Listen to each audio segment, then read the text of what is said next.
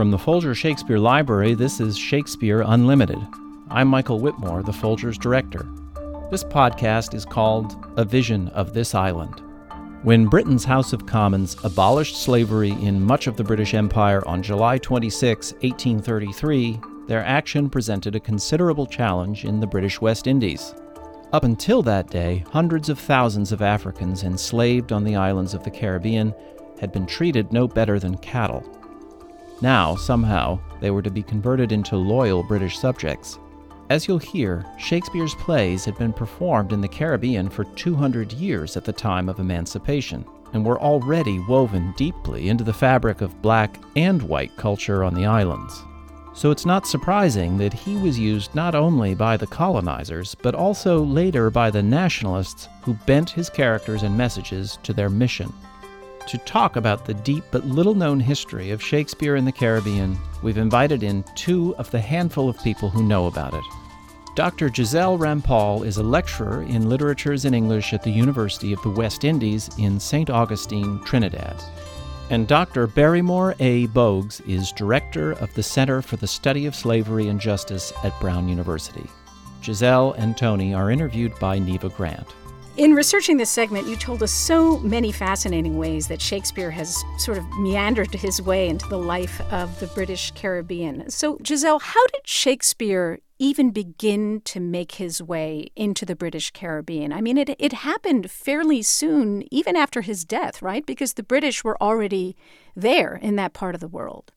Yes, I think that's true. Um, Shakespeare came with the British. The British, of course, um, a lot of the Caribbean islands were colonized by the British in the 1600s, and they did bring a lot of their cultural practices.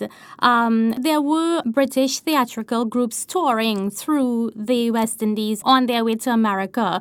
So there were um, theatrical performances in the colonies, and uh, I think the slaves would have been very much exposed exposed to that. Um, in fact, it, even in 1823, um, there are records of black bands performing condensed versions of Richard, II, uh, Richard III. And even a little bit just after that, in 1837, there was a famous um, Jamaican lithographer artist, Isaac Mendes Belisario, who also mentions that Richard III was a favorite among the these black performers. And so Belisario, the same Belisario, also has a painting of what what is called the Jamaican cuckoo or actor boys. The cuckoo. You you say the cuckoo. Uh, yeah. That was their that was their nickname. Cuckoo. Yes, it's K double O K double O. Right, and that was their nickname. That was uh, probably in the local patois. That they were called Jamaican cuckoo or actor boys. Tell us about um, Christmas time. Yes. Okay, so Christmas time. Yes, the colonies celebrated the Christmas season with two or three days break. And during this time, they, the slaves were given a sort of license, and uh, the great houses on the plantations were opened, and the slaves actually were allowed to attend a banquet. And uh, at these banquets, there were dances and other theatrical events. And in this time, they might have been exposed to Shakespeare. And they would compete compete. I mean, they weren't just exposed, but they were performing and, in fact, competing, uh, uh, sort of reciting Shakespearean verse and demonstrating their skills in the Shakespearean language and memorization and so forth. Yes, yes. One of the uh, cultural practices that showed exactly that rhetorical skill and uh, rhetorical authority as well was the tea meeting that happened in Barbados and St. Kitts and Nevis and some, some other smaller islands in the Caribbean. And th- there are records that say that this was happening even as early as the 1600s. And these tea meetings were these rural village gatherings in which there was as you said, it was a kind of competition that demonstrated rhetorical skill and what these uh, participants used to show off their rhetorical skills and so on were passages from the King James Version of the Bible and also some Shakespeare speeches. And there's also kind of an unusual form of uh, competition which grew up in one of the smaller islands. It was called the Shakespeare Mas, right? Yes, that's Tell right. us about that. Okay, so the Shakespeare Mas is associated with Carriacou, which is one of the largest, which is the largest of the Grenadine Islands, just off the coast of Grenada. And Shakespeare Mas is a very interesting uh, cultural practice in that it is actually a verbal and physical duel. There are two opponents who actually have a Shakespeare, what we can call a Shakespeare quote off. And they compete by performing passages from Julius Caesar. So if one of the opponents gets the lines wrong or they hesitate, they are whipped by the opponent. And what do they what do they whip them with? They whip them. Well, it's a whip actually. Um, it's a whip that is nowadays it's made um, of electrical cord. This this may sound like a naive question, but but were they whipping to actually hurt their opponent? I oh mean, was yes, this all it's, done in, in play? was it pantomime? Oh yes, there were very very uh, serious between the opponents, and one group was from the north, one group was from the south, and it was serious business. I mean. Sometimes they would sharpen the edges of the bells that they carried so that when they fought, the, actu- the, the bells would be used to cut the opponent. I think we, we should mention that the, the practices that you're talking about and the traditions you're talking about happened during the time of slavery in, in the British Caribbean as well as afterwards, right? It went right up, uh, as you mentioned. Yeah, yes, the tea meetings certainly happened during slavery. Um, the cuckoo or actor boys. Um, um, I think they also were around uh, around the time of slavery as well. And they would have continued uh, after slavery was abolished in, in 1834 or so. And they Yeah. would have continued. Yeah, Shakespeare Mas still happens. The tea meetings. I'm not too sure about the tea meetings and the the actor boys of Jamaica. We're going to bring Tony Bogues at Brown University into the conversation now. And, and Tony, I want to uh, sort of pull back a little bit and talk about um, the, the wider experience of, of what it was to be in the British Caribbean at the time that slavery was abolished, which was in about 1834. And at this point, the British are obviously going to have to pivot and bring uh, the black Caribbeans into the government because they're going to eventually be controlling things, which means the educational system has to change. So, what does that mean? Yeah, I mean, I think that a couple of things. One of them is that it becomes very important because, you know, I think you have to re- remember it's both colonialism and slavery. And that the key thing is how then do you make these ex slaves into what some of us have called uh, respectable Christian blacks. This is the period of Victorianism in uh, in in England, as you would know, and so the education system um, revolves around the following uh, things. One, there are schools that are set up by missionaries that are sent in the rural areas, and those tended to train the ex-slaves uh, and their children into agricultural practices. Then there are these schools that were uh, that have a longer tradition, particularly in the urban areas, places like Jamaica College, which are elite schools, and those schools tended to then train people in, uh, give them a, a, a classical British uh, education. Uh, Queen's Mary College in uh, Trinidad, Codrington College in Barbados. So what you have is not a, a homogeneous education system. You have a, a multi-tiered system. So much so that one uh, figure who's very important in Caribbean intellectual history, uh, C.L.R. James, um, who was born in 1901 and who goes to Queen's Mary College in Trinidad, could write that by 11 years old I was a British intellectual, meaning that he would have read Thackeray, he would have read Shakespeare, um, he knew everything about English history, and so on.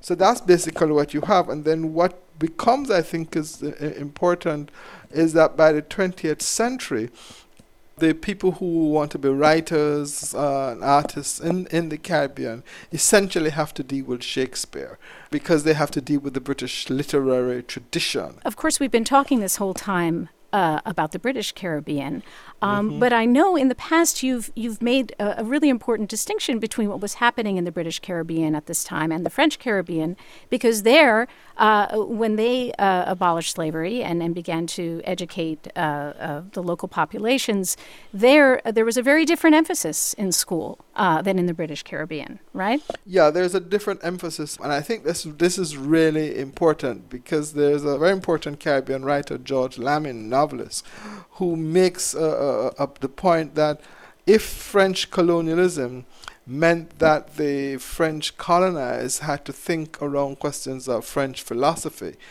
for those of us in the Anglophone Caribbean, philosophy was replaced by literature, and since it was replaced by literature, then Shakespeare becomes critical. So, um, Giselle, with regard to teaching English literature in the British Caribbean, this is really done quite assertively, isn't it? Yes, that's true. Um, yes, okay. After emancipation, as uh, Professor Bogues was saying, there was a lot of uh, a lot of funding to promote education, and one of the ways in which um, education served as a colonial tool, as a very, very important colonial tool, was through the readers that they introduced early on in the education system, but also early on in the education of these newly freed colonial subjects. And these readers were called the royal readers.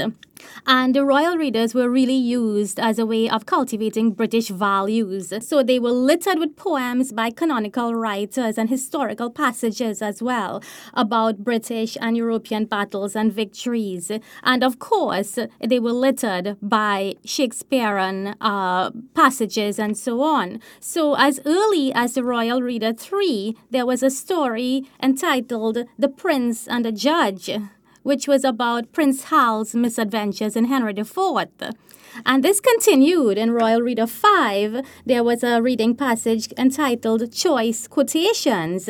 And there were all of these quotations from these British canonical poets Tennyson, Byron, Scott, uh, Milton, and so on. And there were 33. And of these 33 quotations, 12 of them, almost one third of them, were by Shakespeare.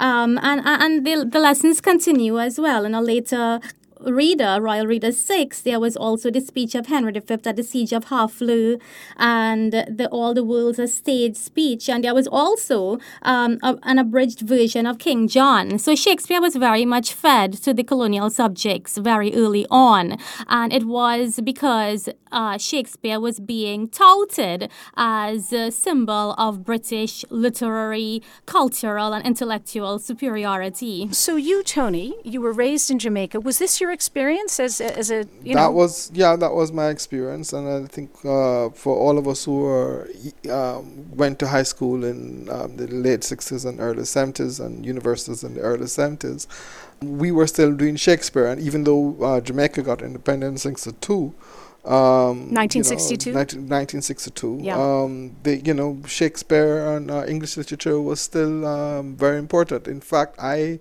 recalled um, at the University of the West Indies, um, where I began studying uh, English literature, that the that that was one of the compulsory courses in the 19th in the early 70s mm-hmm. um, that one had to do. And then there then there was a switch to West Indian literature, but the, the English literature, you know, and Caribbean, uh, and sorry, and, and and literature taught in high school was uh, was really around uh, English literature. I mean, uh, the poets I studied, um, uh, Yeats, the Irish poet, William Blake, the English poet, and of course. Um, um, had to do uh, Shakespeare. And do you actually remember teachers saying to you things like, "Look, if you want to be a cultured human being, you know, you, you have to have a, a handle on these great, you know, sort of touchstones of, of British literature. Not only do I remember teachers saying that, but uh, I what I recall at high school was that we we would spend time um, in our lunch period and our break period um, seeing who could recite which Shakespeare Shakespeare play um, or portions of Shakespeare players better than who. So the spirit as competition. Of, so the spirit, competition. right? So the spirit of competition has worked its way all the way up from yeah. from you know hundreds of years ago uh, yeah. into your mm-hmm. into yeah. your mm-hmm. schoolyard traditions. That's amazing. Right. Yeah. Yeah. Um, and Giselle, what about your own upbringing there in Trinidad? Was it similar? Um, yes, um, I was first exposed to Shakespeare in um, high school. The first, the, the play that we did was Twelfth Night, and I think that's actually what made me really interested in Shakespeare. But even before I started that class, um, there was the understanding that Shakespeare was the great bard. You know, um, what do you think explains the kind of uh, permanence or the the apparent permanence of Shakespeare in the curriculum like this? As, I mean, is it just about the fact that, of course, he's a, he's a brilliant uh, playwright, but is there something? Is there some legacy of colonialism that is important as well? Well, I, I don't know if I mean I think partly obviously there's a you know there's a lingering legacy of colonialism. I mean you know around this, but I think there's also the ways in which, in fact, anti-colonial literary figures and, and anti-colonial thinkers use Shakespeare so that the, the perhaps the most important play for the anti-colonial uh, thinkers and literary figures uh, was uh, was a Tempest and, and the figure of, of, of, of Caliban. And and that continues. Um, you know there's uh, C.L.R. James's uh, you know epigraph to Beyond the Boundary. You know Caliban will go into regions that Caesar Caesar never knew. And you know I mean Caesar you know obviously Julius Caesar Shakespeare Caliban uh, Tempest um, Lamming's Pleasures of Exile is about an explicit use of the of the Caliban figure. Sylvia Wynter's work. I mean, you can go right on up right up until quite frankly, so much so that Césaire, Aimé Césaire, who is uh, French from Martinique, um, the late Aimé Césaire, had to write a play called A Tempest, in which he was a, he now attempted to rethink um, the questions of colonialism and of, and of the figure of Caliban. Well, so it's central us, to all of this. Right. And remind us who Caliban is. I mean, he is a slave, he is a monster, mm-hmm. uh, and, and he is also many, many things depending on, on how he's viewed and in what time he is viewed. Yeah, he's all of that. Um, but I, I think that what is, in, is, is, is important is how t- being first seen as Caliban as the savage, um, and you know that the, you know the, the, the, play Tempest is you know is based on a shipwreck off Bermuda, right? Um, and so that there is a a way in which uh, the relationship between Caliban and Fra- Prospero um, is seen as a relationship between the colonial um, and, and the colonized. Right. Um, and all of that is really about Caliban as savage and then Caliban taking charge of his own self. Right, and um, Prospero and, and, and, and, Caliban have they've sort of taken care of each other, but they've also betrayed each other in different ways. Betrayed, betrayed, yeah, betrayed each other. but but what is in what, what is interesting is I, I think is uh, there are two things. One is the way in which, say, for example, the Cuban literary critic uh, Roberto Retamar, um, you know, using Caliban as a figure for anti-colonialism, and then there's a response some Lamming, and then there's a response some you know even people like Ngugi wa Thiong'o, who's a, a, a, Kenyan writer, and then in the 1990s uh, there is um, a whole uh, set of books that appear in by Caribbean authors that uses Caliban. Um, again, going back to that figure as a, a figure that can be uh, used for anti-colonial uh, uh, purposes. So that it's it's it's the influence of Shakespeare in many ways is the point I'm making. Giselle, did you have something to add? Yes, just just to agree that it has continued even in the 21st century. Um, Elizabeth Nunez, for example, in 2006, published a novel called Prospero's Daughter, which again is very much anti-colonial. Um, and even more recently, there is a Caribbean born writer Nalo Hopkinson, who wrote a very interesting short story called Shift. And again, it is figuring the Caliban figure. But what I find really interesting about her short story is that it is not primarily about the struggle between Prospero and Caliban, but it's more about the importance of this sort of Caliban figure and proper, you know, or, or let's say the descendants of the uh, of the colonized people to shift their perspective and begin the process of self definition. Both of you have referred to the anti colonial sentiment in the British Caribbean after independence uh, in the 1960s. And, and I'm wondering if that uh, went over to Shakespeare as well. I mean, was there a pushback against performing Shakespeare? Um, I mean, I think oh. this is that's the, well, please go ahead. Are you sure?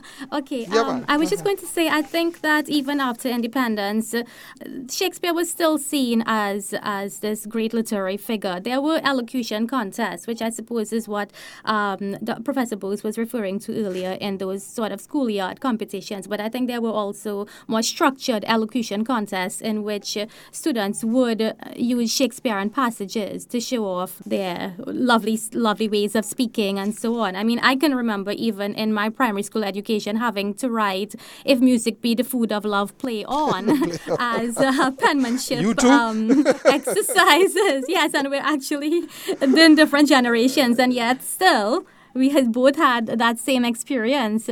Um, and the secondary schools also did put on Shakespeare plays, these sort of amateur Shakespeare play, um, performances. And there was also in 1957 in Trinidad um, the establishment of a theater group called the Strolling Players, which was established by a man called Freddie Kissoon.